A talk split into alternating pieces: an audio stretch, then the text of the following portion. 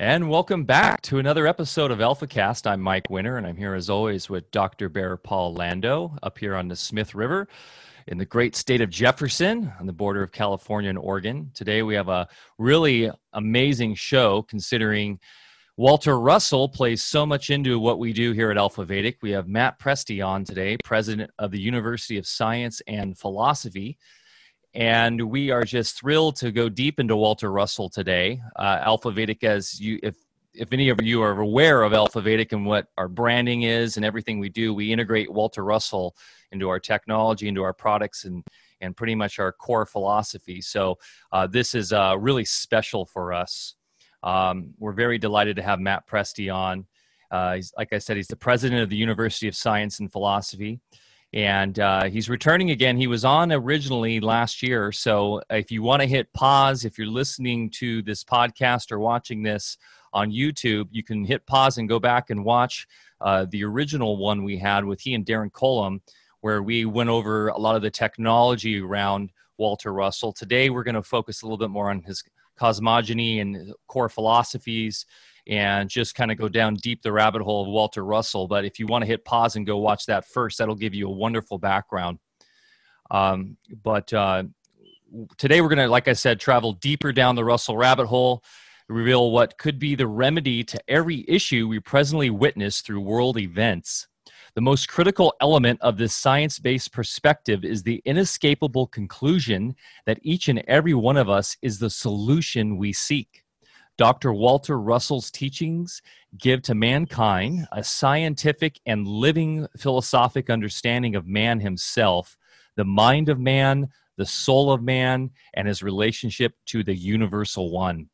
The unfoldment of the coming sense or new faculty, commonly referred to as cosmic consciousness, stands before mankind in this dawning electric age. It is ours for the asking. Metascience, metascientist, musician, philosopher, poet, practitioner of universal law, natural science, and living philosophy, audio and video producer, broadcaster, host of the series Interviews and Exploration of Consciousness. Currently serving as president of the University of Science and Philosophy, formerly the Walter Russell Foundation since January 1st, 2016. We welcome Matt Presti. How are you today, Matt? Thank you, Mike. I'm doing well. How are you? Wonderful. Thanks so much. And and how are you today, Bear? I'm doing good. Thank you just telling Matt off air that we've already had a full day. We're in the midst of planting here, and we're a little bit behind, as we always say. We're going to get ahead of it this year, but we never quite do because there's so much. But anyway, uh, yeah, everything's good. You know, just kind of farming lifestyle. So, Matt, great to see you here. Uh, thanks so much. I know you're a busy man, and and uh, just you know, uh, it means a lot to us to have you here and make time for us. Uh, you know, last time uh, when we talked on air, we were I was uh, saying how when I found the work of Walter Russell through you, uh, you know, I started watching some of your videos online, and eh, that was quite a few years ago now. Um, for the first time ever, I could make sense out of my metaphysical studies uh, and and then have a link between them and you know what I learned in you know my conventional studies in medicine and so forth and uh, all of a sudden uh, you know not only did was that link there and a real scientific basis for it but a lot of my alternative medicine practices like chinese medicine and so forth uh, you know i no longer had to rely on cultural terms and you know different uh, historical times where they use terminologies that are foreign to us here in the west. And uh, so walter russell i always considered uh, the missing link. And thanks to you, uh, you know, I found him because you've done an amazing body of work just putting his work out. I see you're in your uh, man cave there today. Uh, you know, yeah, uh, you know, sh- after I got into Walter Russell, um, I got equally as uh, enthused about your uh, work as a musician. Uh, Matt is an accomplished musician and, and just amazing. And in fact, when you get into the work of Walter Russell, since we're talking about the universe being a product of tonal fields, I say, you know, I guess you could say it that way even. Um, I think a musician probably has a, a better chance at understanding Walter's work than somebody like myself that has a background in conventional sciences. So, welcome, Matt. Uh, good to have you here. I'd love to talk about a whole lot of things. Uh, you have a, a, you know 40 acres that you live on. You you know uh, have a certain amount of self sufficiency and grow your own food and raise chickens. And I'm uh, I'm I'm just as happy to talk about those sorts of things and also about your music. But I know a lot of our audience wants to dive a little deeper into uh, Walter Russell. So we should probably start there. And I just want to say one last thing, and then we'll just let you talk the remainder. Um, you know, I heard your interview on Crow Triple Seven, which was great. And um, as I mentioned, alchemy and metaphysics and those sorts of things that always seem to be a little bit mystical, but Walter Russell brings them into more of a scientific light. The way you explained the the circle and the square uh, in the old alchemical, um, you know, symbology, Walter Russell brought it alchemy to a three dimensional state, and mm-hmm. uh, that to me was the best thing I ever heard. You know, to just distinctly, uh, you know, create an understanding about what Walter Russell did. So, Matt, uh, wherever you'd like to take it away. Oh, thank you. Um, I just have to thank my nephew Joe for purchasing 33 acres next to us, which I'm the steward for, and he's he's a great guy and also a fellow Russell student. But uh, yeah, just I think it's important, especially with all that's going on in the world, that we all start looking at practicing some form of self-sufficiency.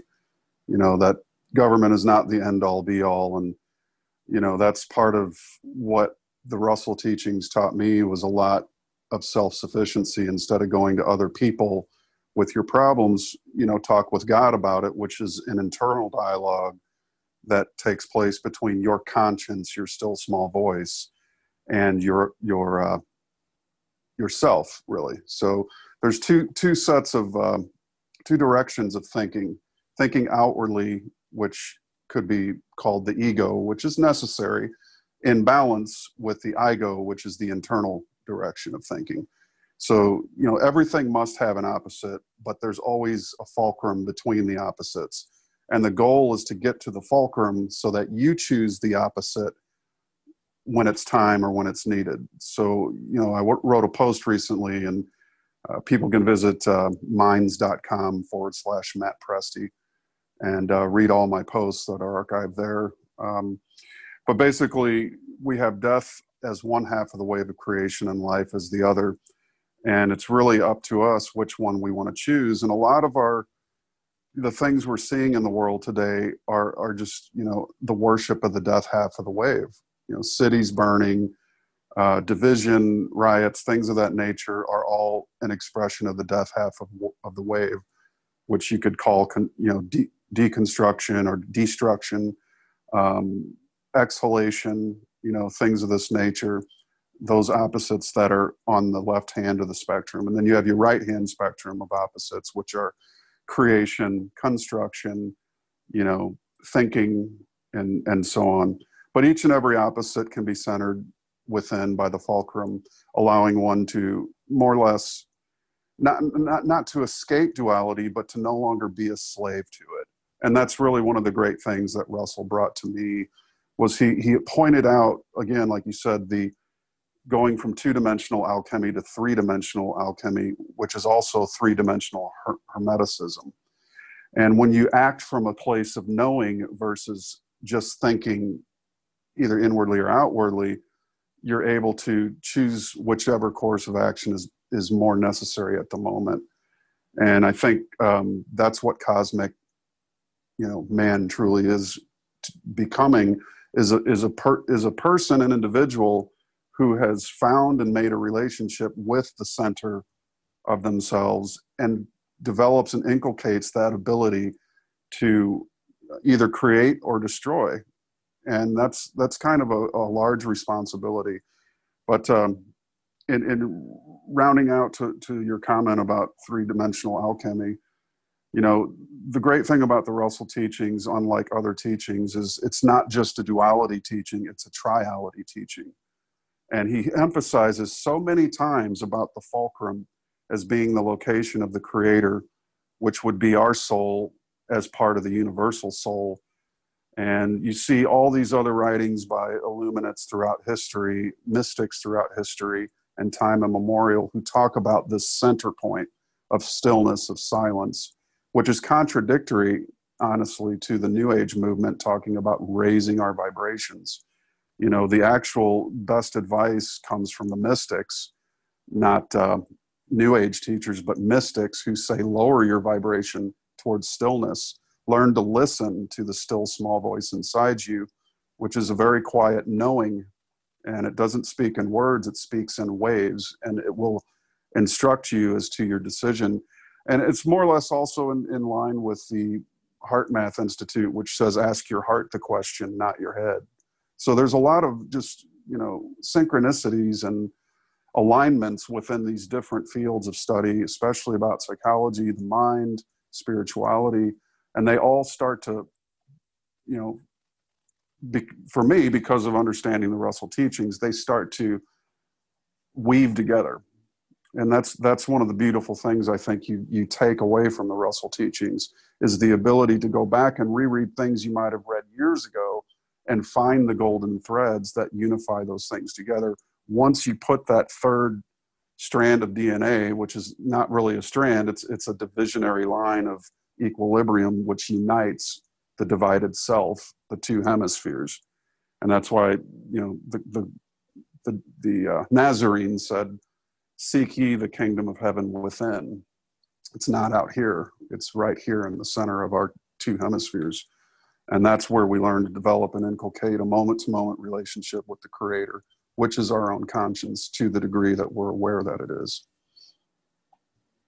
So, Matt, um, I'd like to get your take on this. You know, uh, you go into the work of Tesla. He talks about the magic of nine, the three times three. All the mystical schools were nine, and the three times three. Going to the Enneagram, the Sufi system of emotional profiling, and it's it's the same thing. It's that uh, you know that same diagram that you see over and over again. So now, uh, taking Walter Russell and acknowledging him as you know turning the circle and the the square into three dimensionality as far as the cube and the sphere. Um, and and you know you can explain it better than myself, but we, the cube, of course, creates the six planes that you know allow the interface of the electrical vectors to create the sphere. But then in the middle of that, the final three is the x y z axis, right? That uh, allows the the final third there. So, how would you explain if we were to look at the cube, the sphere, the the inner XYZ three dimensional axis? How would we explain that as far as, uh, or or how could we think of those? Like, would the would the three dimensionality inside the the cube would that be our soul that's interjecting, or would that be the the the creator? Um, anyway, just how could you help us understand all of that?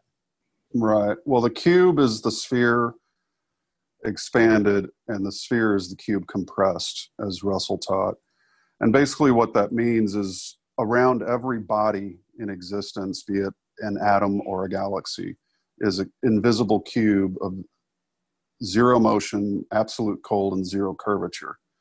And basically, that's the invisible space geometry, which is also what Euclid discovered: straight lines, the triangle, the square, the you know the hexagon, so, so on and so forth course, there are no straight lines in nature, but behind nature, the mind scaffolding that creates the curvature forms that are myriad in nature are all done so through that invisible space geometry, which is the scaffolding.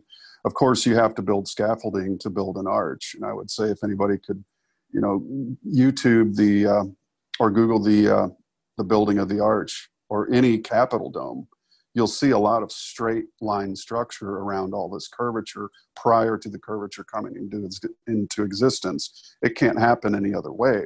So the very scaffolding construction sites use to build curved domes, the arch, for instance, again, or just you know a lot of different buildings for that matter are are straight line you know forms and uh, so that discovery of Euclid, the Platonic solids, was was a huge one, which benefited architecture and enabled man to also go beyond his his limits with building at that time. Uh, the 369 basically, when you have that cube that surrounds the body, you have your eight corners, and then your center point is nine. And so that would be, as Walter said, the point in the center is the creator, but then so is the so is the cube that surrounds it. So the six planes of zero curvature, uh, absolute cold, and, are the location of the creator. And the points are the dynamic spherical bodies that reflect light from one wave field to another. Uh, much like a mirror, they reverse direction at the at that corner point. So all bodies are, you know, holographic in nature. Around every cell is a cube. Around every atom is a cube. Around every galaxy is a cube. The cubes don't move, but they're omnipresent as needed as a body moves. In much the same way, your consciousness moves with the body. I should say the body moves upon the conscious field. And a great picture to look at, and I've said this in many post past interviews, is look up inverted galaxies. Type inverted galaxy into a search engine and look at some of the images. And you'll see that that white field, which is dark to our senses, when you illuminate space, you're actually showing basically a God selfie. God is that field of mind which is everywhere. It's omnipresent, omniscient, and omnipotent. And this comes directly from Walter's teachings, his drawings of the real universe of the white magnetic light of mind, which is dark to man's senses. So that mind field is literally everywhere. That's why you can go to the South Pole, the North Pole, you could go to the equator, and consciousness is still there. It doesn't disappear because you go too far south or north, or even into space, or even to the moon. So ultimately, consciousness is literally everywhere. It's your body that's not everywhere and is confined to its own cube wave field. But yeah, the 369 is basically Nikola Tesla knew, and, and he also, uh, as I've said before too, advised Russell to lock his teachings away in a sepulcher for a thousand years because mankind wasn't unfolded enough.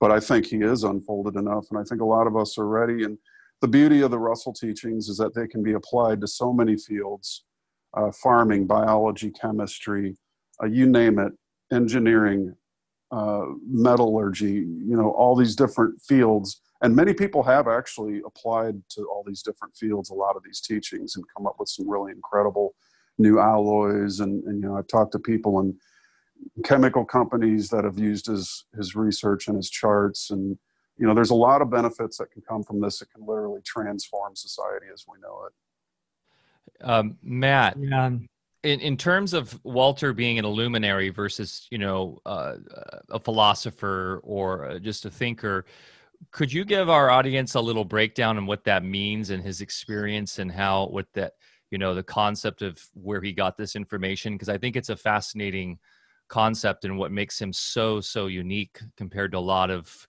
um, you know philosophers and thinkers and artists etc from the last you know 2000 years yeah. Well, Walter Russell had no special interest in science. In fact, it wasn't until his illumination of 1921, May, which actually occurred during a solar uh, mass coronal ejection, I believe, which knocked out telecom wires and uh, telecommunication wires back in that time as well in New York. But interestingly that it coincided with that but basically the illumination experience is one where you leave the dualistic uh, electric mode of your brain. There's an electric short circuit between the lobes and you enter into the white light of mind. Sometimes people don't fully enter. It's just a flash. Like for instance hw percival stepped off a curb in new york city uh, and for an instantaneous five second period of time, he experienced the white light. He ended up spending the next 40 years of his life trying to communicate that experience through his novels Thinking and Destiny, Volume 1 and 2. You know, there's a lot of people, Walt Whitman had multiple flashes of light, which enabled him to write Leaves of Grass and so many other things. You know, the great poets, the incredible artists, the even musicians uh, in sports. You know, you can you can experience the flash, which they also call the zone. And so your body like operates almost out of time in a perfect sync with your environment. And so that's again, that's what some people like Dr. Maurice Bucke said he believes that mankind is entering into the age of cosmic awareness, where we're just becoming more centered. And, and that's what a lot of these mystics and authors, Lao Tzu and others going back throughout time, have tried to bring to man was the awareness of his own divinity, which is tapped dead center of your body. It, it unites the two hemispheres. And so with Russell's illumination 1921, it was very typical of all the other illuminates who I recommend a great book by Dr. Maurice, Richard Maurice Bucke called Cosmic Consciousness. And he studied some 40 cases of people who had this experience. And Walter Russell was not one of those people because it was written prior to um, Dr. Russell's experience. But, and Bucke had already passed in 1901. But nonetheless, uh, the experience was a classical one. It would have fit directly into Dr. Bucke's research. And for 39 days, Russell experienced the light of mind. He wrote down some 40,000 words and drew hundreds of charts and drawings from this experience, which were chemistry charts, drawings of the wave of creation, scientific charts, and many others, as well as his 40,000 words that he called the message of the divine Iliad, which was his divine journey into that light. He would often have these experiences from childhood uh, every year around his birthday from the age of seven, but major ones every seven years. So at 7, 14, when he had his near death experience, he actually did die of black diphtheria and was and reawoke completely healed from it after two doctors had pronounced him dead. He had one at the age of 21, you know, major one, and then his his biggest and most major at 49 years old, which was the seven times seven and so that was his 39 day illumination. I, you can go just on for hours about the incredibleness of all uh, the the research. You know, I've, I've tried to compile a lot of this research of illumination into my series, Knowing the Creator 101, which can be found on YouTube if you just type that out. But basically, that attempts to you know break down what illumination is to a more advanced degree with more definition but it is the rarest of all human experiences, and it is what allowed him to uh, present a new chemistry in his 1926 book, The Universal One, a new cosmogony to the world of science. He printed 1,000 books. Uh, 300 went to major universities, and the other 700 went to prominent scientists of the day. And uh, basically, his reaction from those folks, where only a few got back to him, he said science laughed at, speaking of Universal One, science laughed at it, scoffed at it, and threw it in the wastebasket. So he really felt rejected and, and hurt by the fact that he had presented this to them. But at that point, science was already on a course toward godlessness and removing the creator from creation. And he felt that was their cardinal error. Yeah, the reductionist model uh, that was really expanded from, um, you know, the age of enlightenment uh, was at that point pretty much fully adopted. And now we're seeing that evoked in a way that um, is leading us to a really perilous state um, where most of humanity has adopted this. It's, it's kind of like we have this duality of thought where we either have the religious Abrahamic traditions uh, really dominating on the religious spiritual side, or we have the um, materialistic reductionism and um, look what's happening in the world right now. It's a schizophrenic confusion because um, we just don't have the um, ontological basis for really what reality is. Um, question, you know, Bear and I were talking about this last week in terms of free will, and this relates a lot to what the problem is right now. And I've and I've been exploring these notions of late that the reductionist model is all based on cause and effect, and in that notion, we have no free will everything is related to what we do is related to some specific um, cause that predates anything that we decide and it's really a depressing notion. And then on the on the more religious side uh, the idea is that um, our will comes from a godhead or something like that. And if you really break it down there's not really a notion of free will there either um, if you kind of really go deep into those ideas. What would Walter Russell, how would he explain free will? Because I assume he was a, he believed in free will because of the, the ontological nature of Russellian um, dynamics here. Um, so, Matt, could you break down Russell's kind of view of how free will works? Yeah, I think he he basically in his model he and Lao taught the cause and effect model. Cause is mind, cause is God, cause is stillness, silence from which sound and motion spring and return to. Um, mind, when it develops to a point, say in the human being, is no longer controlled by instinct. And the proof of free will is the very fact that we have evil. With, without free will, there would be no evil, which is why the Russells blamed mankind for evil and not nature. You don't find evil anywhere in nature. I, I know people have written, you know, in the materialist points of view that that an earthquake or a volcano is evil. It's certainly not. You know, um, basically, evil would not exist without free will. And the proof of that is in nature. In nature, you see perfect harmony, balance, rhythmic balanced interchange um, if there is a volcanic explosion, it, it, quickly balances itself out. It's not a continuous, you know, 10,000 year eruption or, you know, uh, uh, a lioness hunts a, a, a, gazelle but doesn't kill them all in a war. You see, they take one, you know, the violence of nature is just one half of the spectrum, but it's, it's an instinctual control. The, the Russells called nature basically said nature was under God control. That's why you don't see free will. Uh, animals do exactly what they've been instinctualized to do and are under that God control. Uh, humans have been freed from that God control. And so, therefore, because we've been freed from it, we can choose the life half of the wave or the death half of the wave of creation to exercise our free will. And when we choose life, life swings at both ends of our pendulum of our choice. Um, a lot of people in our student body are confused when, when, we, when we talk about life swinging at both ends of the pendulum, because in dualistic thought, in materialistic thought, you, you really tend to think in opposites, and that's unfortunate because you don't, when you think as a fulcrumized human, you basically can choose which opposite to apply as a solution or not. And the life and the death half of the wave is complete when you see it for what it is. So that choice, that free will choice of either choosing life or death, and, and not all death is evil, mowing your grass is necessary. You don't do it with the intent to murder your grass, or you don't drive your vehicle with the intent to murder bugs, but it just happens.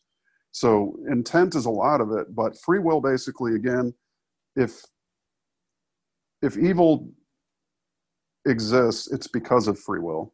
And that's the one thing that nature lacks is free will. It, it does not lack instinct. In fact, most of nature is instinct, except for us.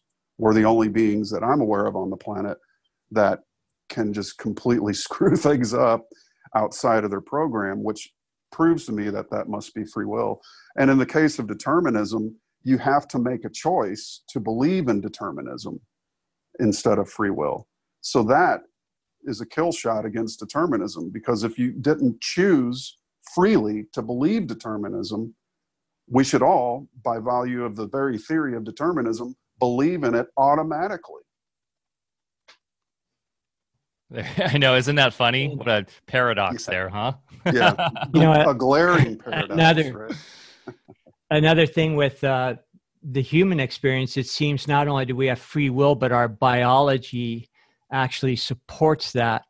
And um, I don't know, Matt, how much you're aware of uh, a medical discipline developed in Germany called New Germanic Medicine.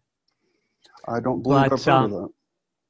So, uh, a gentleman by the name of Dr. Hamer, who's another one of those very special people on the planet that just came tapped in, you know, he was a conventional medic. And what he understood is that we embryologically unfold uh, to incorporate all the different components of the animal kingdom, and with it are those instinctual reactions. However, when our social counterparts of uh, you know the animal life, for instance, in the might be a survival situation in the animal kingdom, Whereas in a human experience, we translate it into a social issue, you know, relative to abandonment or you know all the issues we have about survival, you know, linked to money and and and that sort of thing. So um, when those events happen and create a, uh, a, a, trauma or a conflict in the psyche, then what he found and demonstrated by CAT scan is that a very specific part of the brain would be triggered by the psyche which i like because it also you know brings in the fact that electrical vectors are affecting biology. And then he established that from that trigger in the brain, it would hit the corresponding area in the body to holographically uh, represent the trauma that would then allow it to relieve the pressure that maybe an animal or somebody just uh, on you know basic instinct reactional kind of behavior uh, the pressure is relieved by our bio- biology. Unfortunately the medical profession has mistaken that as disease and they impede that process and we could go further into how we screw that up. But if it was left on its own and back in my early experience uh, you know looking through uh, you know doing autopsies and things you'd see scars in the body where cancers would come and go. That was just the norm and now it's not the norm anymore and there's reasons for that. But the point is is biology holographically expresses those electrical vectors that are you know first trigger the brain center the corresponding body area. The body acts it out pressure is relieved and then uh, it gives uh, i believe w- what the design is is just my own speculation is it gives mankind the ability to transcend reactionary instinctual behavior into more of a rational uh, conscious sort of behavior Oh, that's very interesting. You mentioned holographic, and you know, you think of uh, obviously the holographic nature of the universe, and within the mind itself, um, basically, the, the holographic nature of reality is a infinite uh, complexity of as above, so below, and as within, so without so yeah, that's that's a great thing to consider. That you know, if we holographically envision healing on a different level, how would that affect the body if they're interrelated? And course, it's an electric universe, a spiral fractal dynamic holographic optical universe, not a gravitic radiative one, as uh, and an exhalatory universe as current mainstream science believes. So, yeah, those kinds of dynamics for healing are, you know, unspeakably cool to consider you know where we could take this if these things are applied you should send me a link and email for that oh yeah you'll that, uh, you'll love discipline. it walter russell yeah. of course was the first one that uh, you know explained how the hologram works and maybe you could talk more about that as far as how these vectors reproduce themselves over and over and over again so when you understand the basic principles that make logical sense to I think most people that delve into his work, then you realize that anything that happens on any level has to be the same thing repeating over and over. So if I'm a doctor type and I'm looking at something in the body, how can I not go to that level of uh, you know a little bit upstream where those uh, vectors are originating from the first place and it also explains exactly how dr hamer's work with new german medicine is is actually spot on it you know, we have instruments now where we can read the wave fields uh, emanating uh, from the body or from a DNA sample and uh, so-called inanimate objects either and and understand where the uh, you know the forces are skewed you know in the, in the northwest north south or east west polarities and then also uh, be able to extrapolate what that means on a biological level and then give you you know ideas on how to treat. So uh, you know that's where in my experience when i started studying walter russell he explained all these things that we were involved with but there was that little gap in between of not quite connecting the dots but intuitively knowing that it was right on and and uh, you know so um, maybe uh, if you could expound a little bit about uh, how the hologram reproduces itself. Yeah, well, light travels uh, I should just say light does not travel according to Walter Russell. It's reproduced wave field to wave field. So let's just take sunlight, for instance. Apparently, they say it takes eight seconds for so called photons to leave the sun and travel to the earth. Walter would say that light never leaves the sun, that its radiation is expressed and hits its cubic wave field boundary. So there's a cube surrounding the sun, as well as the earth, as well as, like I said earlier, every body in motion. When it hits that wave field, it's ma- at maximum expanse. So think of it like a gunshot or somebody using a hammer. Um, if you're far enough away from that person hitting that hammer or firing that gun, you won't hear it. And what happens to the sound wave is it it's very compressed. That's why when your ear is right up next to a speaker at a rock concert, it'll it'll blow your eardrum out, right? So the farther away you get from that speaker, the more expansive that spherical wave pattern becomes. It gets bigger and bigger and bigger until the waves are so low and so spread out that it no longer re- can reconstitute in your ear. What radar made possible was able to recompress waves so the waves of enemy planes that are created through their going through the atmosphere could be shrunk back down, much like satellite communication between your satellite on your house and a satellite in space. You know, that wave reaches a maximum point of expansion, and because you have a counter corner, radar corner reflector, that wave then shrinks back down into a discernible signal to the human ear and eye. And much in the same way, the sunlight radiates from the sun, expands outward to its wave field boundary of zero curvature, and then reverses and reconstitutes and compresses into heat and light on the surface of the earth. So that's about the best way I can explain it. But you know, basically there's always two motions and, and a compression and an expansion.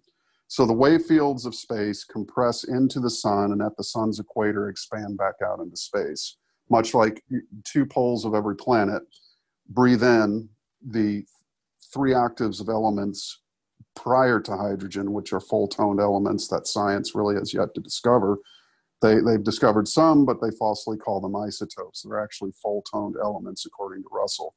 So these are what Russell called the invisible space gases. Um, those are compressed and breathed in through the poles of every object, including our two nostrils. We breathe in and we have to reverse course and exhale through our equator, right? This is our equator, and these are our two hemispheres perfectly matched. And that is always, we could breathe in the ice cold air of the Arctic and still exhale heat. In much way, the, the planet will breathe in the cold gases of space and then exhale heat at the equators. And that's really, if you just look at all bodies as breathing entities, you'll really start to understand Russell science better because you can't, and especially as to the location of the creator. This is one more beautiful point that I think would go a long way to satisfy science as to what how how we are bound and centered by the mind field which we call God Again, think of that inverted galaxy picture, that white light that's omnipresent, which all bodies move upon. That's the great mirror that does not lie. So if we put out a thought of destruction, what do you see as the reflection? Destruction, right? And we've seen it on the news night after night, you know, defacing, tearing things down, destroying. That's because that's what's in the mind. And when that is projected onto the, to the surface outer world, that's the perfect reflection. The, the, the, creator will reflect whatever you put out. And that's why I say when you fulcrumize, you can put out death or you can put out life. That is your free will choice. And nobody's bound to make any choice other than their own free will. There are parts in cellular structures, and our breathing process, for instance, uh, is instinct controlled. Our heart beats by instinct. If we had to think of our heart beating, you know, you know, what is it 45 times a, minute on average? How would we be able to get anything else done if we had to think about breathing and and digesting and doing all the things our body does instinctually? We wouldn't have time to plan or to, to make or to create. So fortunately god runs a lot of that for us. But in the breathing process to locate god When you breathe in, you can only go so far. You hit a cubic wave field boundary, you have to reverse direction. And then you breathe out all the way. You hit the cubic wave field again. You're actually meeting God. Okay, that's an interesting prospect. He's right there all the time. Couldn't so much as lift your little finger. And I mean the great mother father. It's it's the uh, the one as they call it, but it is that mind field that is omnipresent throughout the universe, controlling centering and bounding all motions and reflecting the minds of the free will choices of the human race. And um, I guess that's a good place to turn it back over to you. I could go on for hours and hours. You know. Yeah, I could listen to you for hours. So um, you mentioned movement, and there's really no movement. So are what we talking about when we talk about the speed of light, for instance, 186,400 what miles per second or something? Um, so what we're talking about is a sequential outpicturing, like almost like like it takes that many frames to go by rather than things actually moving. How would you explain that? Well, Walter would say that considering like uranium and plutonium, the emission rate of those kinds of mm-hmm. elements mm-hmm. is very high. And I believe that's where we got our measurement of light at 186,000 miles per second. Um, some of the other elements, like hydrogen, may not reproduce its wave field that quickly. So, you know, prior to hydrogen, we don't see any wave field emission with our, our human eye because it's too small. Or to, I, I, would say the waves are too long for us to re uh, constitute into an electric sensation. So, again, God is not a vibration. There is absolutely no vibration of the spirit whatsoever, the Russells wrote, which is why science can't find the creator and why they've replaced the looking for the creator with this so called God particle or dark matter, or there's a myriad of other terms which are all materialistic in their nature. But mind is really the, the, the field that they should understand. They removed mind from creation, which is cause and have since tried to explain cause using effects to explain it. So it's like using the sound of a gunshot to explain a bullet. It, it, doesn't explain it at all. When it's the mind that pulls the trigger, it's completely losing sight of the, the artist behind creation. Again, as he said, when you remove when science removed the creator from creation, that was their cardinal error, because you removed cause from the effect of creation. Um, you can search all you want for Leonardo da Vinci and the Mona Lisa. You will not find him. You will just find drops of paint. Uh, you could go into the paint, as zoom in as far as you want. You will not find the soul of Leonardo da Vinci, though his mind is the creator that painted it. And so, like the poem is not the poet, the play is not the playwright, the symphony is not the composer. And these are the kinds of things walter would use to explain you know how you think mentally about the creator and the mind field which you're a part of. You're a drop in that ocean. Yeah the after effects. Always looking at the after effects that's the problem with modern science right? And that's the crux of the whole issue that they have. Um, you know some things interesting that are happening in science uh, is like the psi um, psychology studies where they've proven precognition that humans have the ability i forgot the gentleman who did the study i think it was in uh, in the 2000s and then it was repeated 2014 where uh, they did a study where they had individuals see a random string of numbers and try to remember as many as they could and then they had them write them down. And um, they found that those that wrote them down um, after actually were able to better remember before if that makes any sense. So they were able to show that we have some sort of precognition and that that really messes with their idea of time and and our ability and how time works and how how our mental state works. And i have a feeling that walter russell will be able to explain this in a very simple way um, is what was the kind of aspect of how time um, relates to matter in terms of russell versus the you know more classic uh, relativity that like an Einstein would would had developed. Right. Well, Einstein borrowed his fourth dimensional time as basically from Edwin Abbott, who wrote the book Flatlanders and introduced this idea of a dimension beyond the third. time doesn't really exist. I mean, it's a mental construct, one could say. Um, think of time as distance. Think of time like a tape measure. Uh, we we can measure distance in feet, inches, miles, you know, and we can also measure time in, in seconds, minutes, hours, days, and such. But really, it doesn't have an existence. It's just a measuring tape. And so, really, the only time is now, and it's happening everywhere in the universe right at this very moment. And we can think backward in so called time or forward in time, but we can't move the whole universe forward or backward in time. It just is. And I think being comfortable with that fact, you know, you'll, you'll come to be able to express more joy in your life knowing that you can't do anything to change the moment, which is eternal it's an eternal moment in an eternal universe of rhythmic balanced interchangings and simulations we call bodies. Uh, the beauty of Russell is, you know, he, he in the Universal One, he mentioned 18 dimensions. And again, we have this science fiction about dimensions, which are parallel universes right next to us where we're doing other things, the opposite of what we're doing here. There's all these science fiction phantasmagorias that that populate the human imagination. But we have a very real three dimensional universe of dimensionality, which Russell said there are basically 18 dimensions. I'll name just a few as an example color, temperature, uh, length, breadth, width, weight, uh, time, uh, tone. These are these are actual dimensions of a third dimensional reality. There's no need to go into a, imaginary fourth dimension to compensate for motions in the third. To me, you're, you're, that's a form of escapism. And, and that's why uh, science is not really science anymore. It's more like scientism. And if, you know, there, there's always, again, you, have got super string theory in the 11th super dimension, the 11th dimensions of string theory.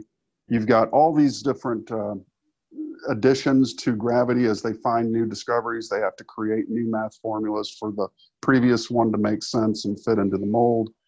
And as Russell would say, if you can't explain the universe to a seven year old, you're in the wrong business.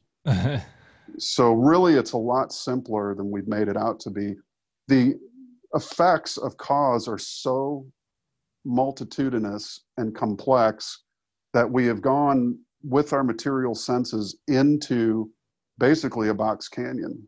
And we need to start over. We need to come out, back out of that box canyon and start back from a point of knowing. You know, it's easier to know your creation, the creation, than it is to try and analyze its effects.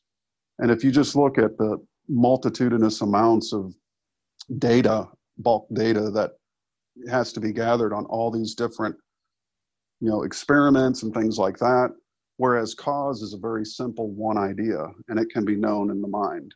You know much to say that you can't really prove love exists in a laboratory but we all know it does. How do we know? Because we know that we know that we know. And this is what science lacks the benefit of knowing. It's always about sensing. It's always about proving uh, empirically and reduc- reducing everything to quantitative formats of sensible data. Again, you can't reduce love to a sensory perception. It is something beyond sensory. It's it's it's a timeless idea, but it can be known by the mind, and so can many and, and of things. course, and of course, in conventional studies, we're taught one half the equation. We're taught that things move in one direction.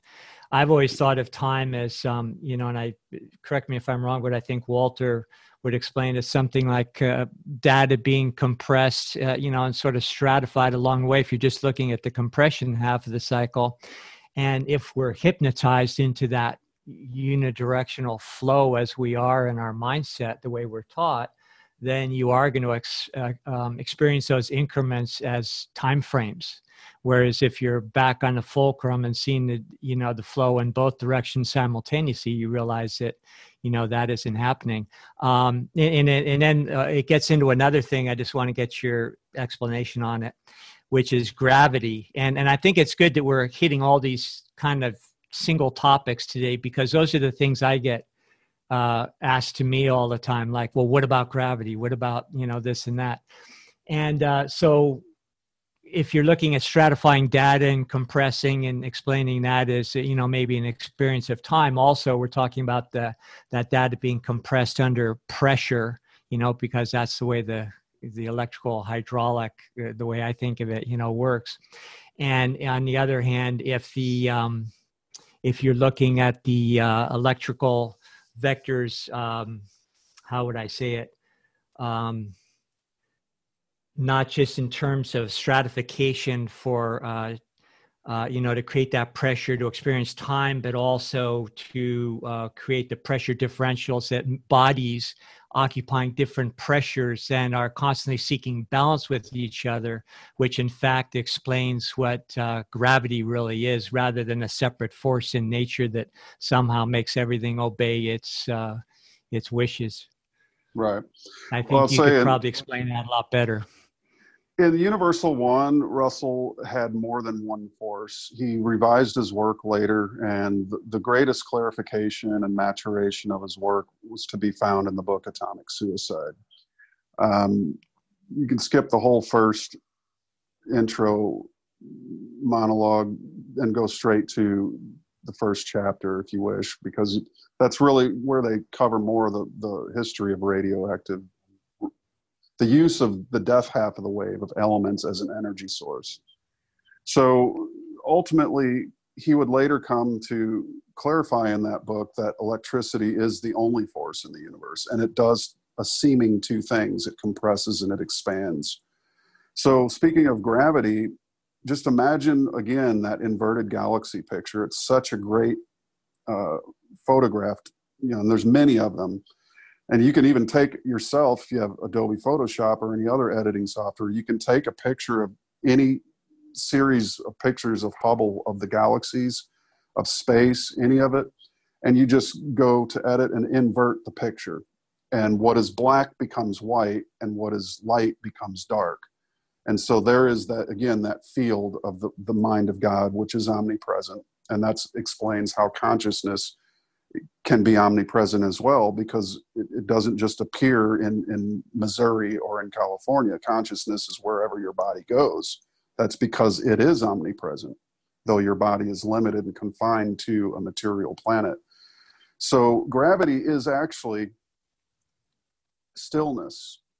And what happens in the division of that white light in that field, wherever thing a thing is born, be it a star, a planet, or a human. Um, let's just take the the sperm and the egg, for instance. When that sperm enters into the egg, a division takes place. Well, that very first division creates two poles, which are called gravity poles in Russell science, because they don't move.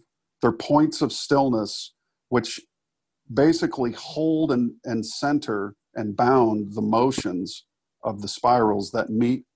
So, so you have basically three points set up a center point, two points appear called poles, and then the rhythmic balanced interchange begins between those three, which again, you have your three, and then you have your six planes of the cube, and then your nine with your eight corners and center, which create the motions.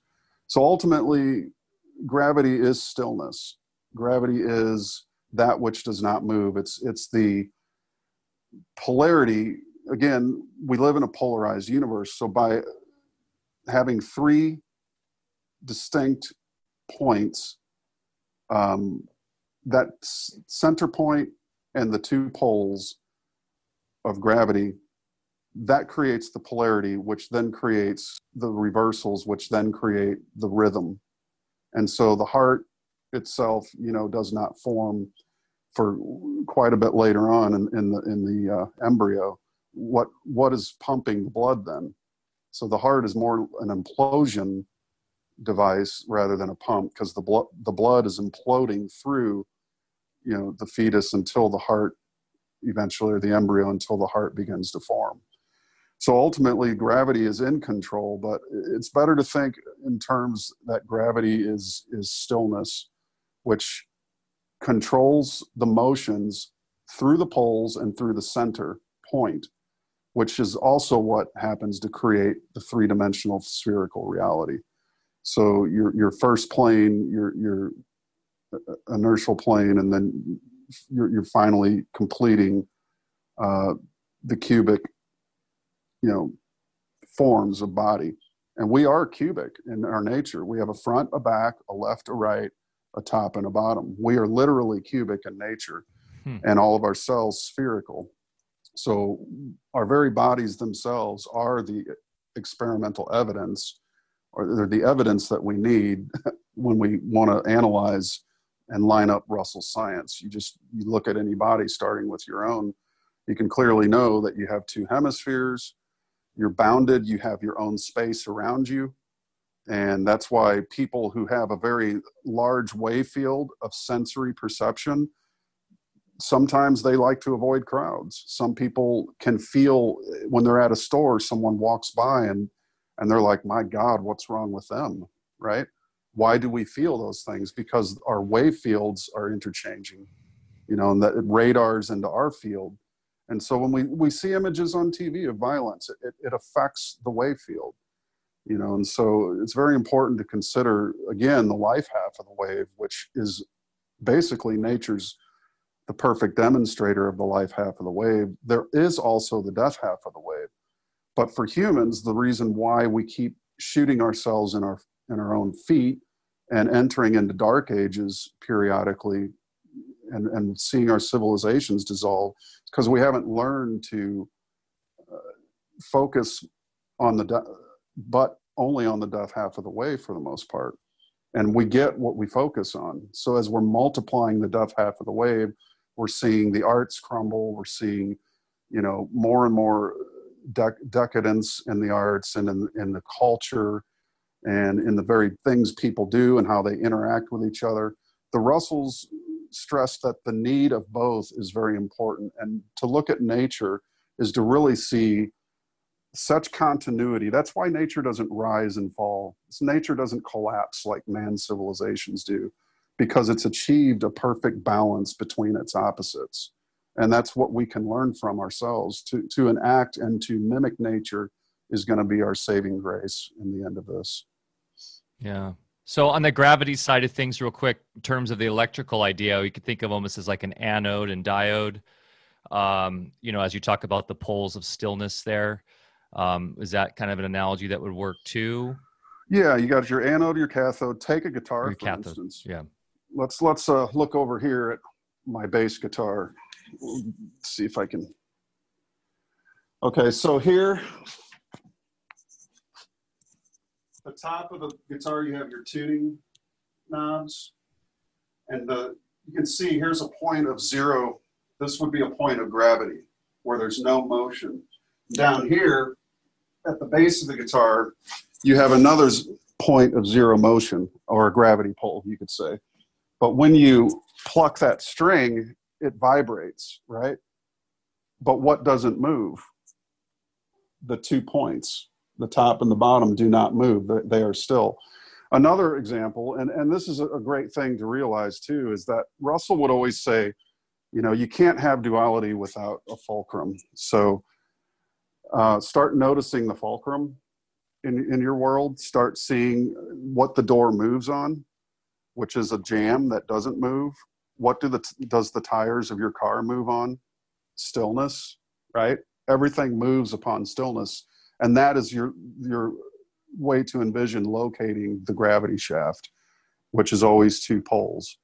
So i would uh, say just always remember as as a student of the russells the, the greatest thing you can inculcate and burn into your consciousness is to know there's always three. This is not a duality. We live in a triality. Everything that is dual moves on something that does not move and I think understanding that which does not move is, you know, that's the great mystery that mankind is slowly learning to discover. And I think the more we discover that, which doesn't move, the more we discover God, because that is the ultimate, uh, the penultimate realization is that the prime actuality of this universe is one of, of absolute equilibrium. So, as we're fond of saying in spiritual circles about raising our frequency, it's really not about raising our frequency, it's about being still. Well, the more still you are, the more you can entertain. Uh, I should say, the, the stiller you are, the, the further out your um, awareness goes into the field. You know, it's very hard to do jumping jacks and try to meditate. Um, if you have a fever, that's a very death, a hardcore death wave, um, radioactive kind of uh, mode of being for a human being. You know, you're sweating, you're 104 degrees, it's close to death, right? That's a very high vibration. An earthquake is an extremely high vibration. Look what it does to a liquor store. My God, you know, mm-hmm. just all, all, the broken glass and the destruction. Anything destructive is in the death half of the wave. That's why the Russells warned us against using plutonium and uranium, which are highly deadly metals, which have a purpose thousands of feet below the earth with creating humus and and and uh, breaking up soil and rocks so that it can create water. It has its purpose where it is, where where its pressure condition is but when we dig that stuff up, bring it to the surface, purify it, and then light it on fire with a reaction, you know, that's why you know, our science is so far ahead of itself that it can't see the effects of its own cause. And so they, they have, how can we call ourselves advanced in science when we can't put out fires that we start? You know, it's ludicrous yeah. to think we're advanced when we can't even, you know, what, look what they're doing with Fukushima. They've run out of places to store the water and I know there's a lot of people who might think, oh, you know, radioactivity is is not true. Well, you go out, sit out in the sun naked long enough, and tell me radioactivity is a lie or a conspiracy.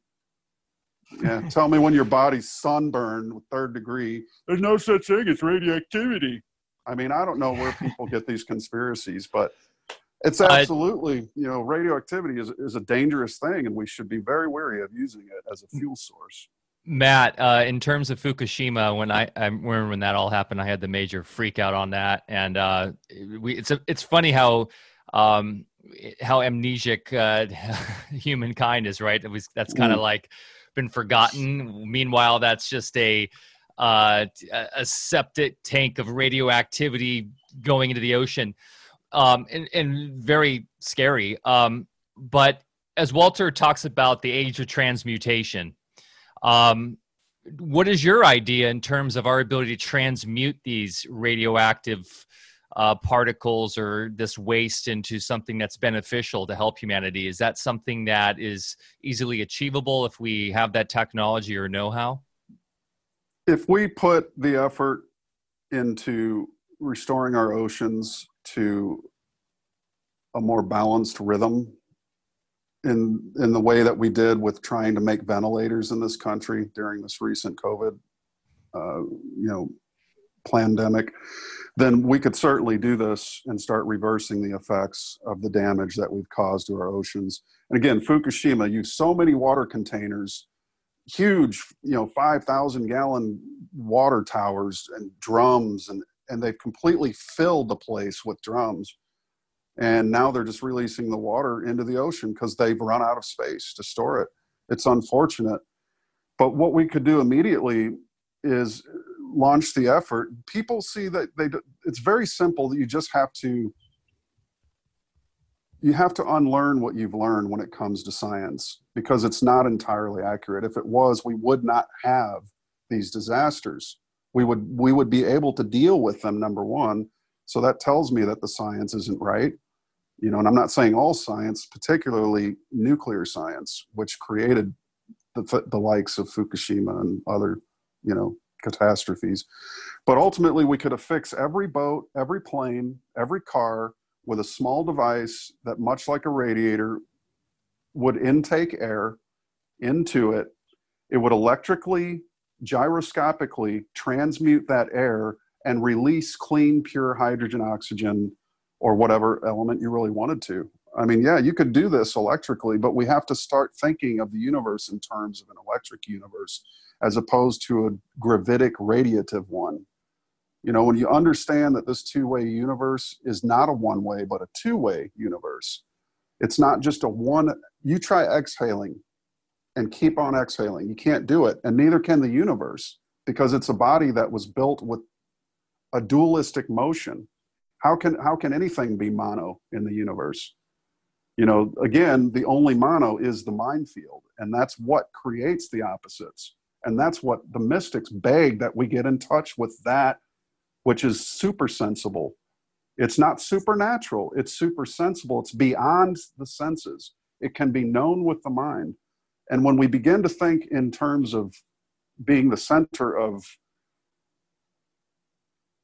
of motion, you really, really begin to get behind motion and understand that the polarity, the, the, the duality of motion centered on a fulcrum can be electrically transmuted now, Russell said you could you could take large amounts of hydrogen and make it into gold.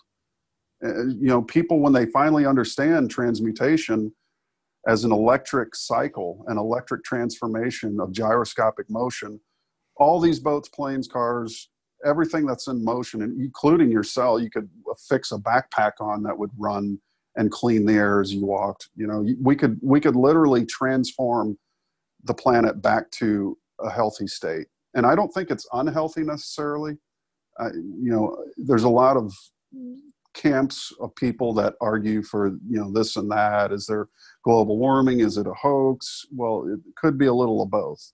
So ultimately, I think if we're going to solve these problems, we have to embrace a new way of looking at the universe. And I think one of the most complete, one of the most holistic, and one of the most seamless cosmologies I've ever personally uh, discovered was Walter Russell's work. And I think to ignore the man because he put the creator back into creation where science removed him is no longer a feasible excuse because he basically defined God to mean mind, and mind is being omnipresent. So if you think of God as consciousness and that omnipresent field of mind, then I think it's it's a it's a much better way to approach his science. And it's really God 3.0 you know, we needed to upgrade so, to the operating system.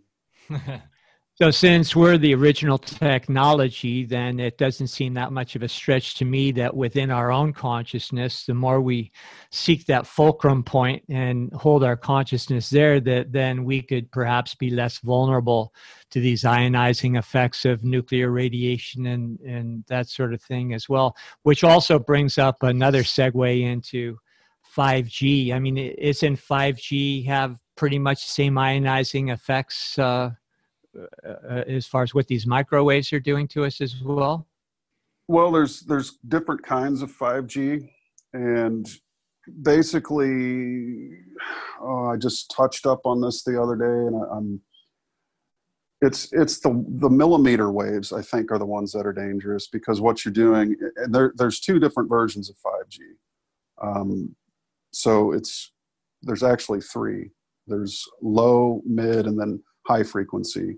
And the high frequency is what you want to avoid.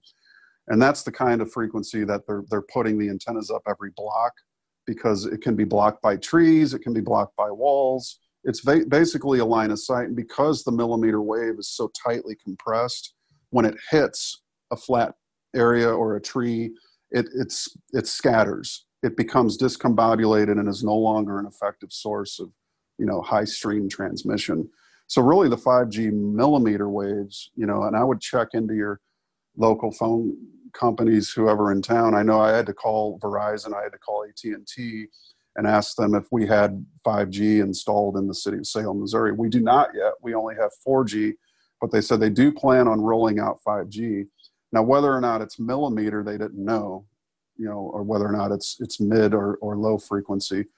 So ultimately, again, you know, you can go into your router and you can shut off your 5G in your router. I don't even know if the router is is necess- in fact routers may be millimeter because I noticed when mine was on, it didn't work in the living room, but it worked when I was directly in front of it.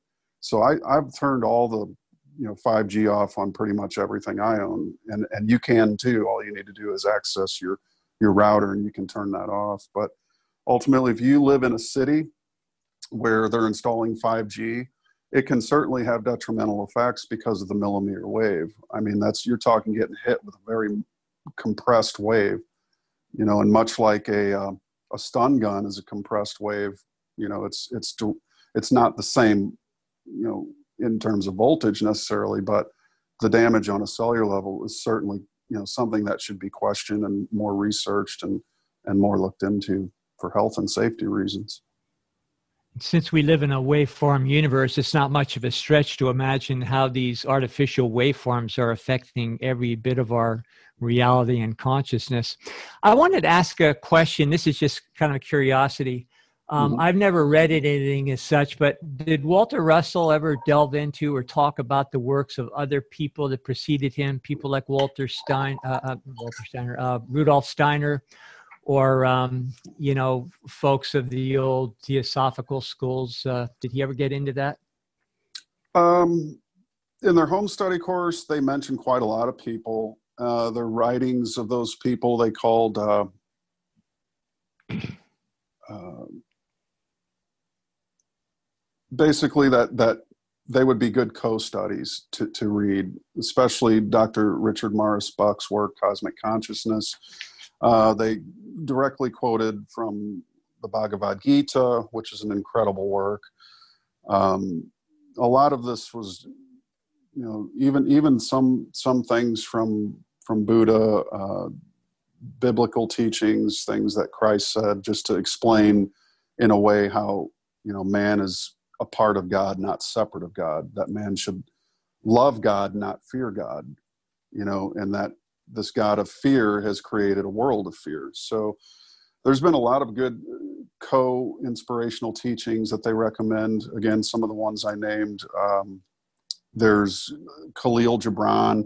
Their, their bookshelf was extensive, and we built a library at the museum just to be able to put their books on display, and as well as you know a few other books, but mostly their books. And it's literally a nine foot tall by 22 foot wide bookshelf filled with all the books that they read.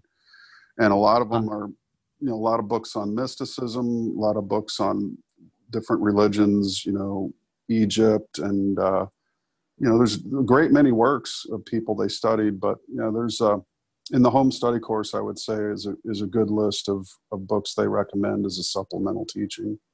Do you know if they so in were, the home study? Oh, go ahead there. I was just going to say real quick. Sorry, Mike. Uh, in the home study course, they have a lot of that information in the margins. I'm aware. So, how much of that is the actual Russell's uh, recommendations versus uh, editors later on? Well, I should say that we've discontinued the fourth edition of the home study course, and just as of today, put the third edition, which was the last edited version by the Russells themselves, back up for sale on philosophy.org. Uh, so I'm pleased to say that that uh, I just call it an oversight of previous administrations to change things and insert footnotes has been corrected. Uh, we honor the wishes of our founders, which were that nobody change a word or so much as a sentence or a phrase. Yeah, and you're looking there at the fourth edition. So the third oh, edition. It's the fourth. Really, it says first edition on the cover, so it's actually right. fourth edition. Well, the fourth edition went back to the first, basically, and then added footnotes, texturized it, with more of a textbook wow. approach. They removed the double spacing, which was, in my opinion, thoroughly against what the Russells wanted. The reason the Russells had double spacing in the third, first, second, third edition that they made were because they wanted you to see the space between the words, to, to absorb the space between the lines.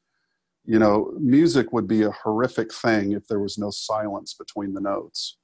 So, in much the same way, they're, they're trying to, to train us, to ask us to train ourselves to notice the gaps between motion, to notice the silence between sound, to notice the fulcrum between duality. You know, and, and a person that operates from their fulcrum is not a reactor, they're a responder. A person that operates from their fulcrum momentarily for that still point when when a situation happens to them they're more apt to make the proper choice to instead of reacting to it you know and that's why i said earlier that there's a small group of people in, in the russell student body who have these teachings uh, misunderstood to their detriment. They think literally that if you put love out into the world, it creates hate somewhere else in the rest of the world. And, and you got to be very careful about people who say such things because nothing could be further from the truth. And we even have Russell on tape saying it himself that a man who puts out hate, hate will swing at both ends of the pendulum, whereas a man who puts love out to the world will will discover that love swings at both ends of the pendulum. Hmm. This is my favorite book of uh, Walter Russell, The Universal One. Mm-hmm. And uh, I just grabbed this because, uh, you know, when you said, gave the analogy of music, to me, this reads like music. Mm-hmm. Uh, and I love his style. He keeps repeating. It's like a song where you, you know, you repeat right. certain verses and go to the chorus, but he'll kind of give a little bit of a bit of a different slant each time. So you know, mm-hmm. when you get used to that style, you realize, wow, there is a method to the madness because yeah. by the end of the topic, you know, you've you've got it from so different, so many different angles, and heard it so many times that it really starts to sink in. Right, and Russell mastered music, so when he wrote the Divine Iliad, when he wrote the Universal One, The Secret of Light, he used a divine meter in his writing style. I don't think it's ever been discovered, but it, it flows like it's spirit flowing and it's very incredible. And, and I've had just multiple people call and, and email and say that Russell's words have this incredible progressive meter, this you know this rhythm that that really lifts your soul. And uh, I've often said I've read other authors, many of them, about you know different things uh, from different researches and where I might get one nugget of truth out of one of those books out of Russell, it seems like I get a nugget of truth on every single page throughout the whole book. So it's like popcorn going off in your head, lights of popcorn, you know, popping and, you know, realizations. You have to set the book down and think to yourself for a second, wow, that, what did he just say? That's incredible, you know? And the inspiration yeah. gleaned from it is, is really an incredible feeling too. And I think, in my opinion, if we're going to change this world from the drab and the inequality that so many people perceive, it has to be done with inspiration, which is again the life half the wave. You're really going to affect a lot more people by embracing life rather than embracing death and destruction, which only produces and multiplies more death and destruction, which is also div- divisive. The death half of the wave is division, the life half, half of the wave is union.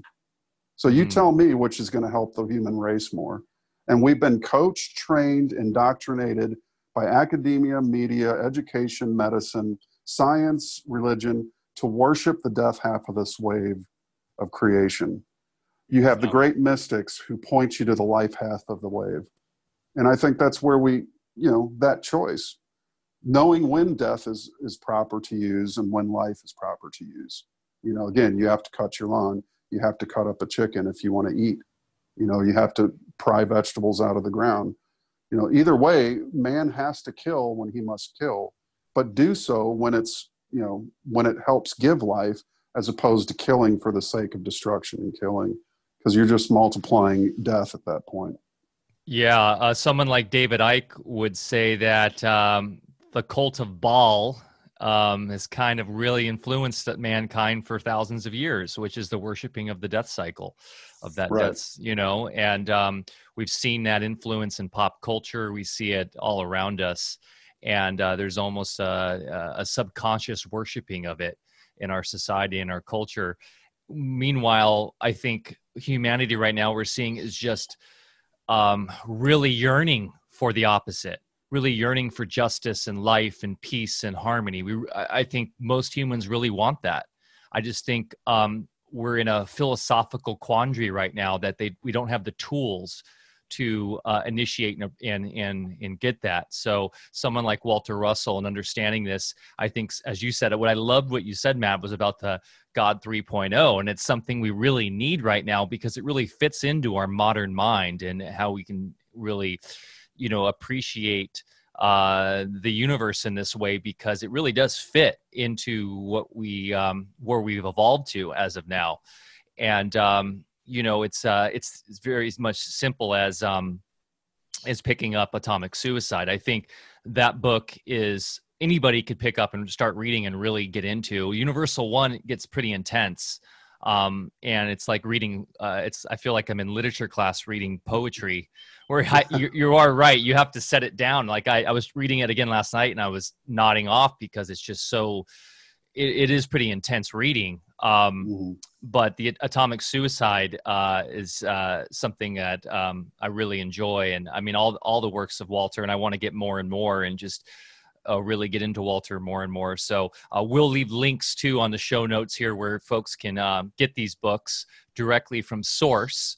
Uh, and um, Universal One is a must own. I've I've got mine right here, bookmarked, and and Right. um, what I was going to ask when we were talking about other influences, do the Russells ever mention hermetics and hermetic laws? Because I feel like a lot of that is in here. I was just reading about, um, you know, the sex principle, and that seems to relate to the principle of gender. And of course, we were talking about, um, you know, the polarity. We're talking about as above, so below. Seems like there's a lot of um, similarities between these two. Right. Yeah, I mean, uh, it's interesting to note all the different sexes that are socially being constructed. Again, when when you God works very simply. You, you take two and you divide it into four. Again, that's the death half of the way of worshiping, you know, death over life. So wherever death is, you will find division, and you'll find lots of it. And the faster it divides, the more destructive it becomes. A fire, for instance, is a very rapid multiplication of the death half of the wave. It's the ultimate consumer of bodies, but it takes you know 60 years to build an oak tree in nature that's 50 feet tall and, and weighs 100 tons. It takes you know 30 seconds to saw it down with a with a chainsaw, you know, and then maybe a few hours if you cut it into firewood and pile it all on top of each other.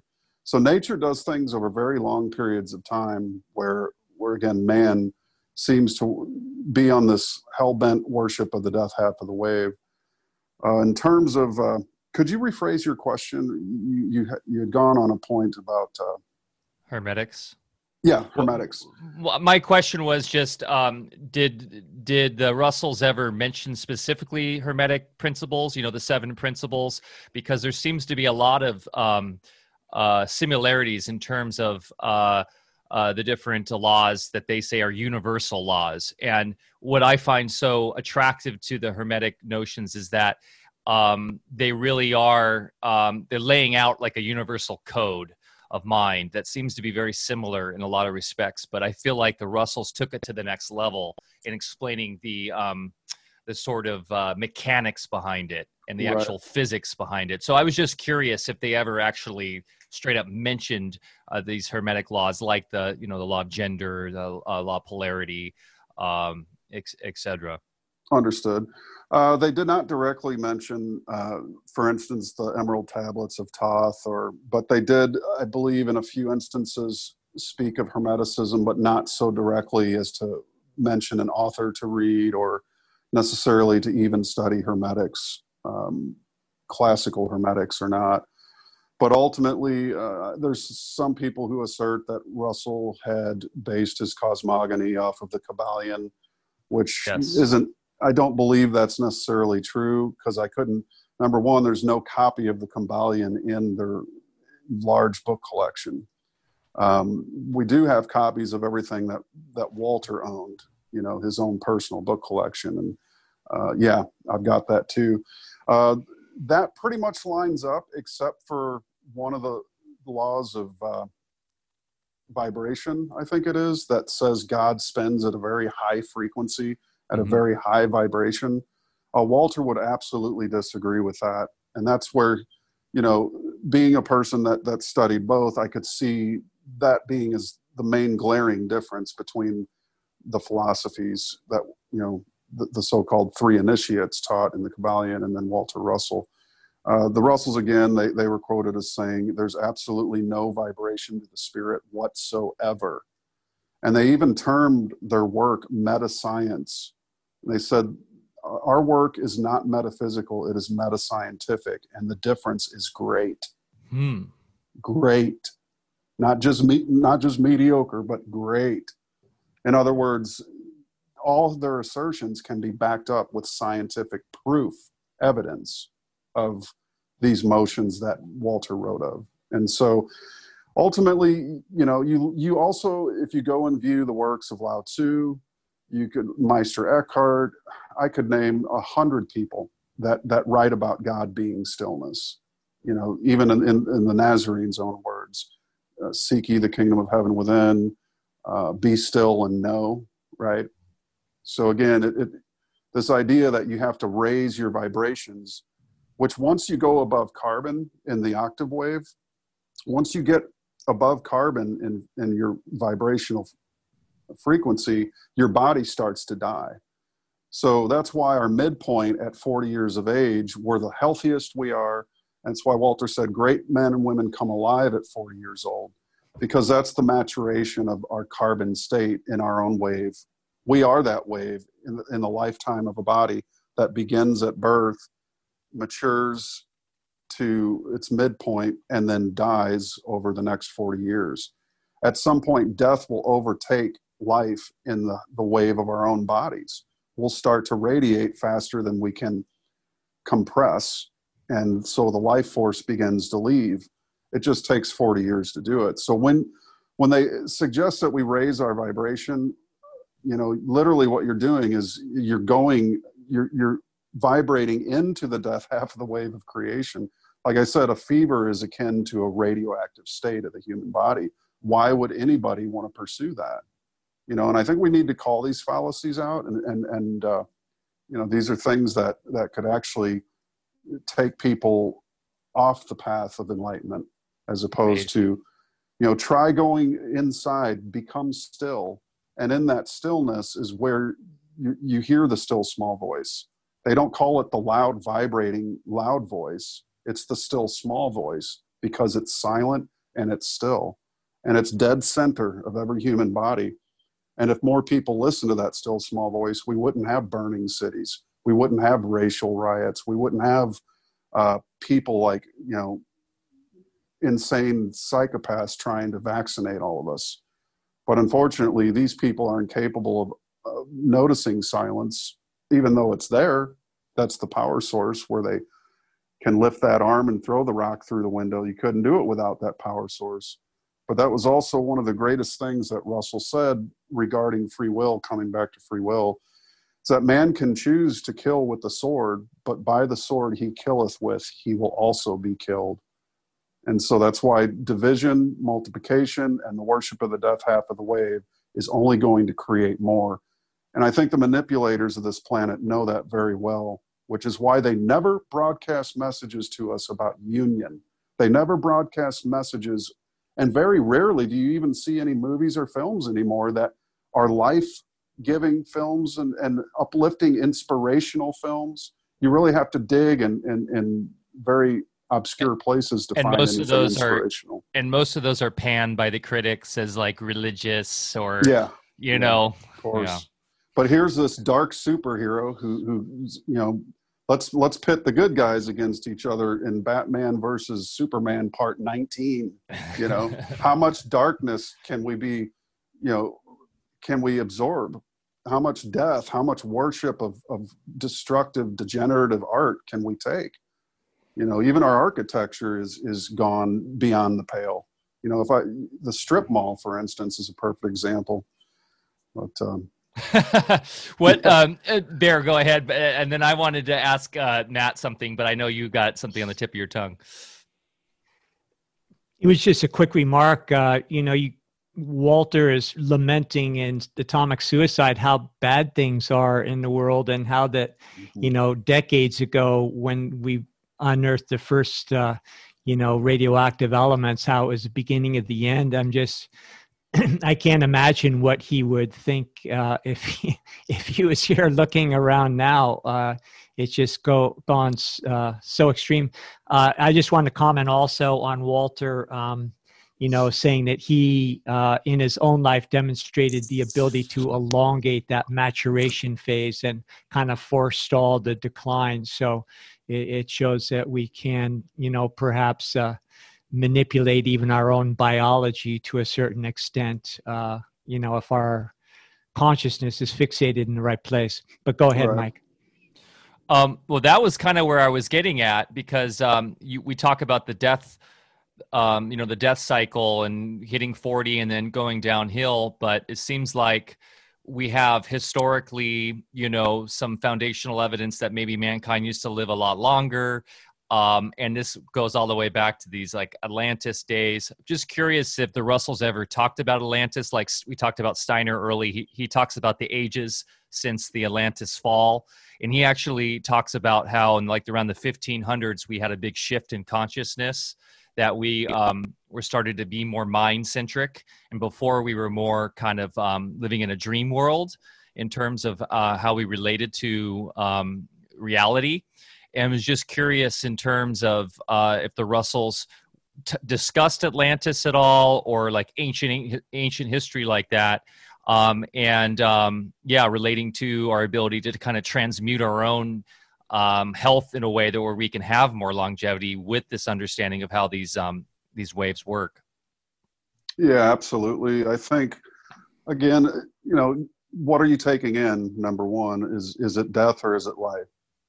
So we breathe in the death of plants called oxygen and exhale death, and the plants breathe in the carbon dioxide. So there we have that mutual interchange.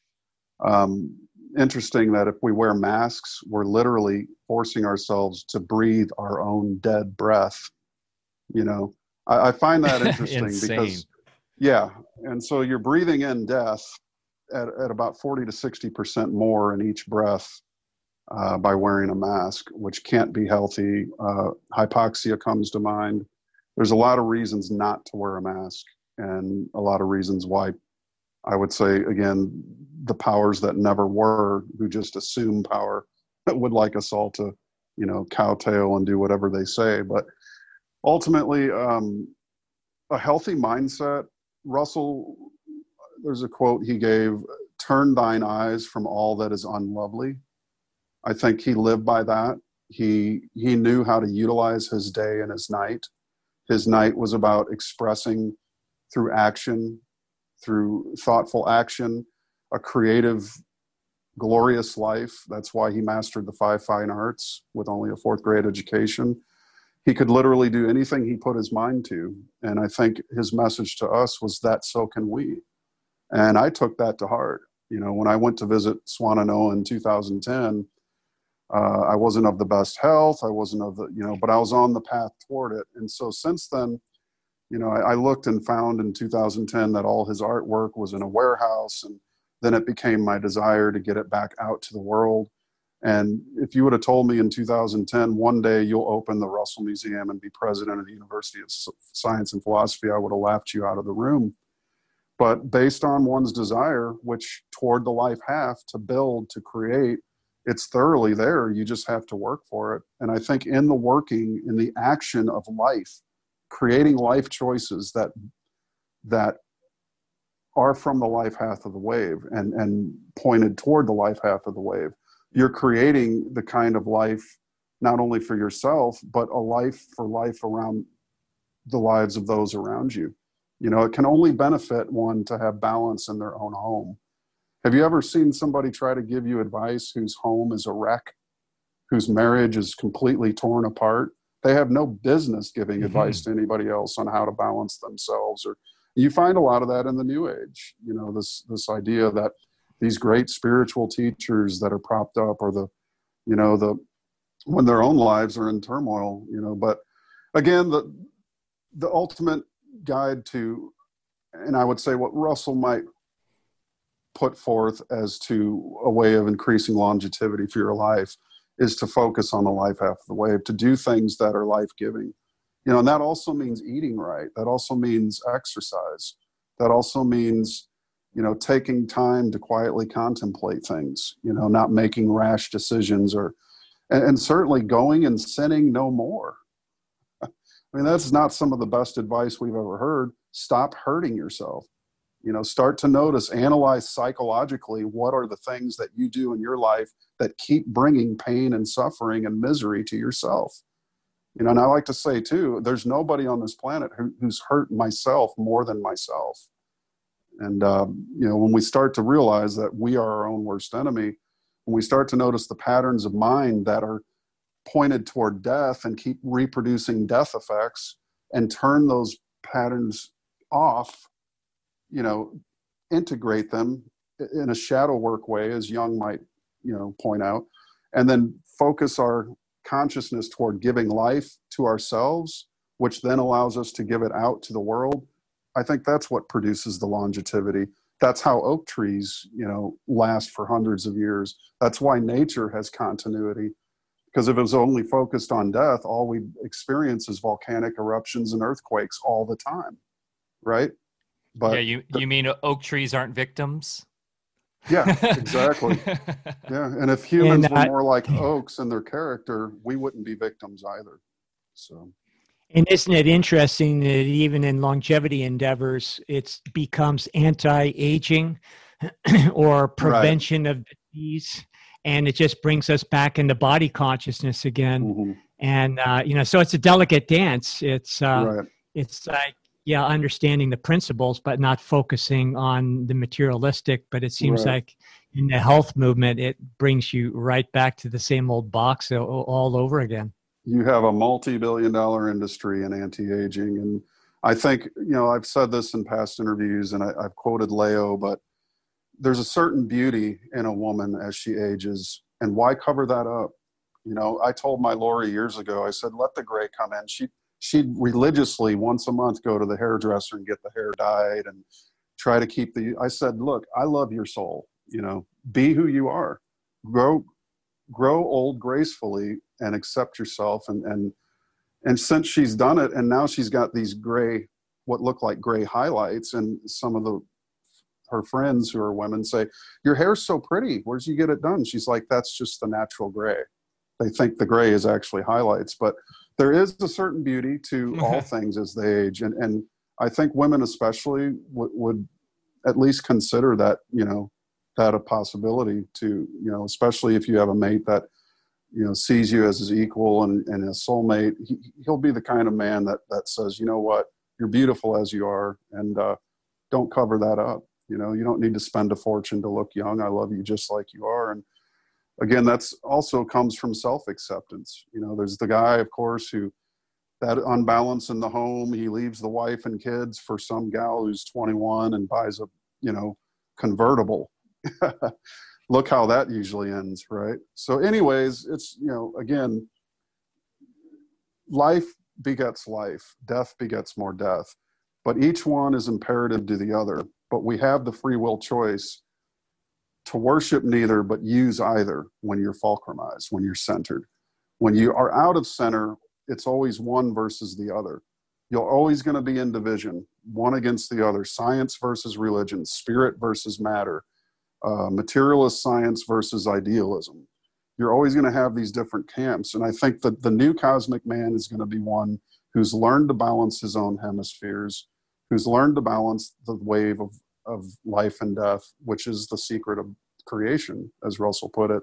And then he'll be best able to utilize his knowledge to create the kind of world that is conti- that has continuity in, in the same way nature does. You know, we won't see our civilizations rise and fall anymore. We'll be able to maintain it because we understand how imperative it is to mimic nature and its balance of male and female opposites. Beautiful. So, uh, uh, Mike, unless you have other questions. Yep, and I got Matt, a couple. I got else. a couple questions. Okay, wrap it up. Go for it. Um, I was just going to maybe get into Matt's music uh, before we finish because I've been tracking a lot of your creative endeavors. But go ahead with your questions, Mike. Just a couple quick ones from the sure. from the Peanut Gallery. Mm-hmm. Um, what book does Matt recommend for a first read to a person new to Walter Russell? I will always say The Secret of Light. Uh, that book, I read it in about three weeks, and Upon finishing it, I shut the book. Lori looked at me and said, "Did you like it?" I said, "It's." I said, "I never need to read another book as long as I live." Hmm. To me, it it laid the universe out and taught me the language of light. It literally is the secret of light. He teaches you to understand the language of the birds as it was known in Hermeticism, which is the language of light, which is inspiration. So that's always my recommendation for folks. It's it's like a very nice balance of the of the science and the philosophy presented in that divine meter in a way that just transforms you upon the first reading. But a lot of people start with, you know, The Man Who Tapped the Secrets of the Universe. Others who are more scientifically oriented start with New Concept of the Universe. But, you know, it's really, you could ask your heart too, which book should I start with? And uh, for me, uh, you know, I always recommend The Secret of Light. Wonderful. And one more. Um, mm-hmm. This is a text from a friend watching. Uh, what was Walter's uh, viewpoint on um, reincarnation? He basically said reincarnation is repetition, and he and Lao went over reincarnation, which is repetition of bodies in nature. That there's there's absolute proof everywhere that nature is a repetition of idea and that idea is soul idea is mind and it unfolds into bodies and then refolds back into itself. So they didn't use terms like life and death to connote the passing of a human being. Uh, in fact they, they uh, re- preferred the terms unfolding and refolding. For instance walter russell refolded on may 19th 1963 and in much the same way, nature unfolds and refolds, and it unfolds from one thing the seed. There is no seed that grows only in one direction. You always have roots, and you'll always have what's above the root system in two different directions. Again, you have your, your poles of opposites of gravity and one directs the upward and one directs the downward or the outward and the inward and so on and so forth. But ultimately nature is proof of repetition. The leaves that come back on the trees every year um, there's multiple stories and accounts of children who have exhibited past life memories uh, hundreds of accounts of people who have experienced you know visions of, of a former life. Uh, you have tens of thousands of documented near death experiences where people know that there's no death. And I, I, would just say to add to that, if you type in why you cannot die, and first you can go to my YouTube page. Uh, I did do a video presentation called Why You Cannot Die, which uses the words of Lao Russell's book. Or you could type in TEC Unit 19, and that should directly bring up that unit. And that's, she wrote an incredible book called Why You Cannot Die. And she goes greatly into reincarnation and the repetition of nature and bodies. And that man as an idea is indestructible. That's why we say ideas are bulletproof, because they can't die. And what doesn't die is the soul. The soul of man is immortal, just like the soul of nature is immortal, the soul of the oak tree.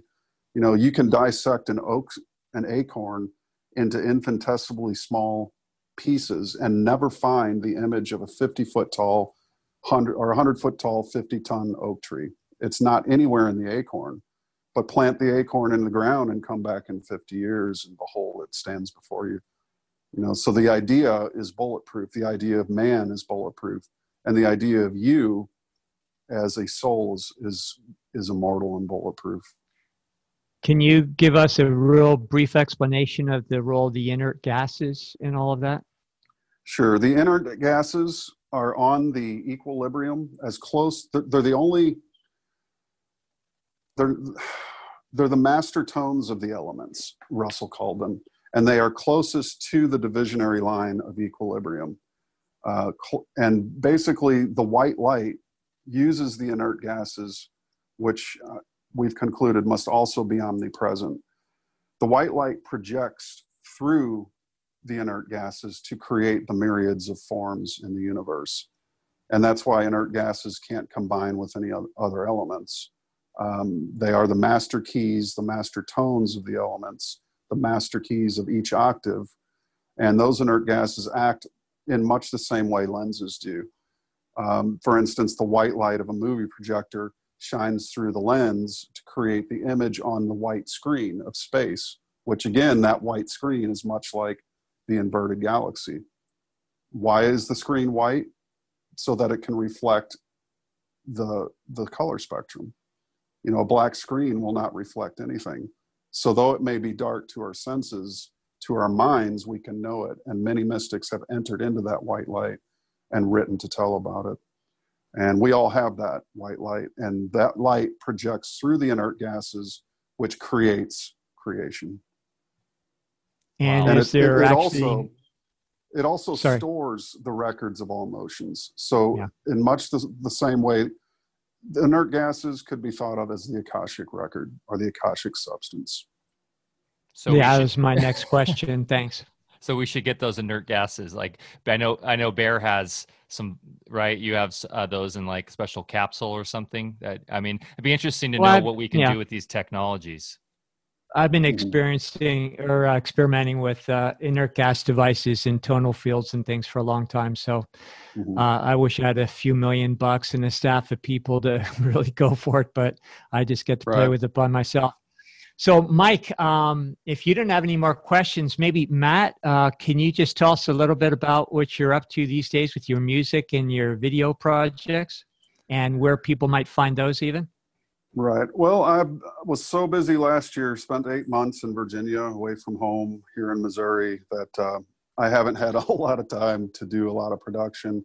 I, I aim to get back into it. Um, as far as music goes, again, I haven't had really a lot of time and I've been so busy in the yard getting my gardens going and, and the fish and, you know, building the chicken coop and learning to raise chickens. But all of these things are last year I was centered around the museum and being away from home. This year I'm more centered around being home and involved with things around here. And I do plan to get more into uh, music production, but and also to produce some things on on Walter Russell. I'd like to do a two hour documentary feature film at some point, maybe to release in, in the next couple years that that goes more into his life and his works from a, a deeper perspective.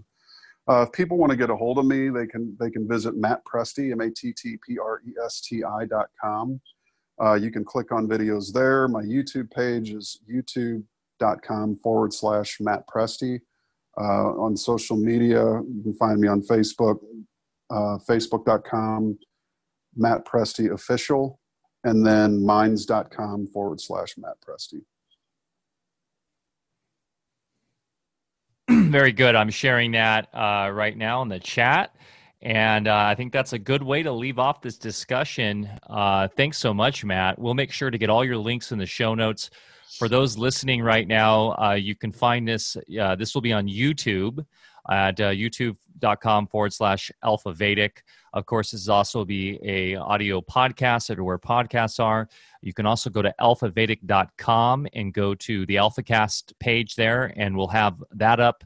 We'll have this episode up with all the links to Matt's uh, socials and his website and projects, etc.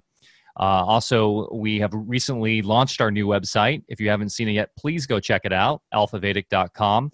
Uh, we're offering uh, some new product lines and a, a new uh, co op that we've started that's really exciting. You can join there at patreon.com forward slash alphavedic, our physic garden co op is really growing fast, and uh, we're working on a number of different resources and solutions for co-op members, from gardening and permaculture tips to health tips. Uh, we just launched a Q&A for co-op members yesterday on Patreon. So um, it's a really uh, an amazing resource. You also get discount to the store and just really become part of something that we're growing here. So please, if you want to support this channel, support this information and the show, um, that's probably one of the best ways. Patreon.com forward slash Alpha Vedic. And of course, we have an amazing community on Telegram, uh, t.me forward slash Alpha Vedic.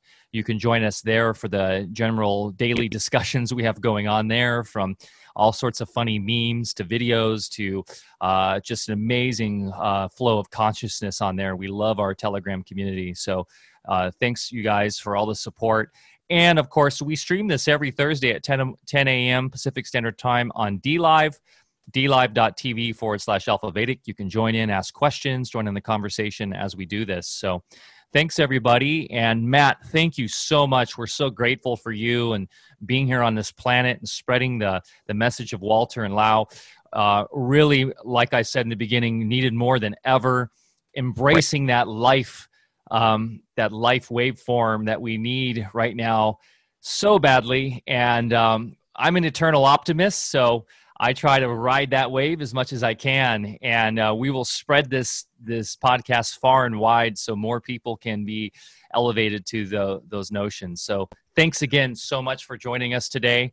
And hey, Mike, if I if I may just add real quickly, yeah, um, philosophy.org is the official website for Walter and Lao Russell and the University of Science and Philosophy. And before I forget, for your listeners, those who've hung on this long to the very end, um, if you go to philosophy.org forward slash store and you want to order the books, just for Alpha Vedic listeners, when you check out, enter coupon code Alpha Vedic 20. Okay, that's all caps, Alpha Vedic 20, one word, Alpha Vedic 20, and you'll save 20% off on your order. I will get that coupon code made as soon as we hang up. Wow, oh, that's, that's amazing. Thank you. And I'm going to take advantage of that. I want to get another poster. Thanks so much, Matt.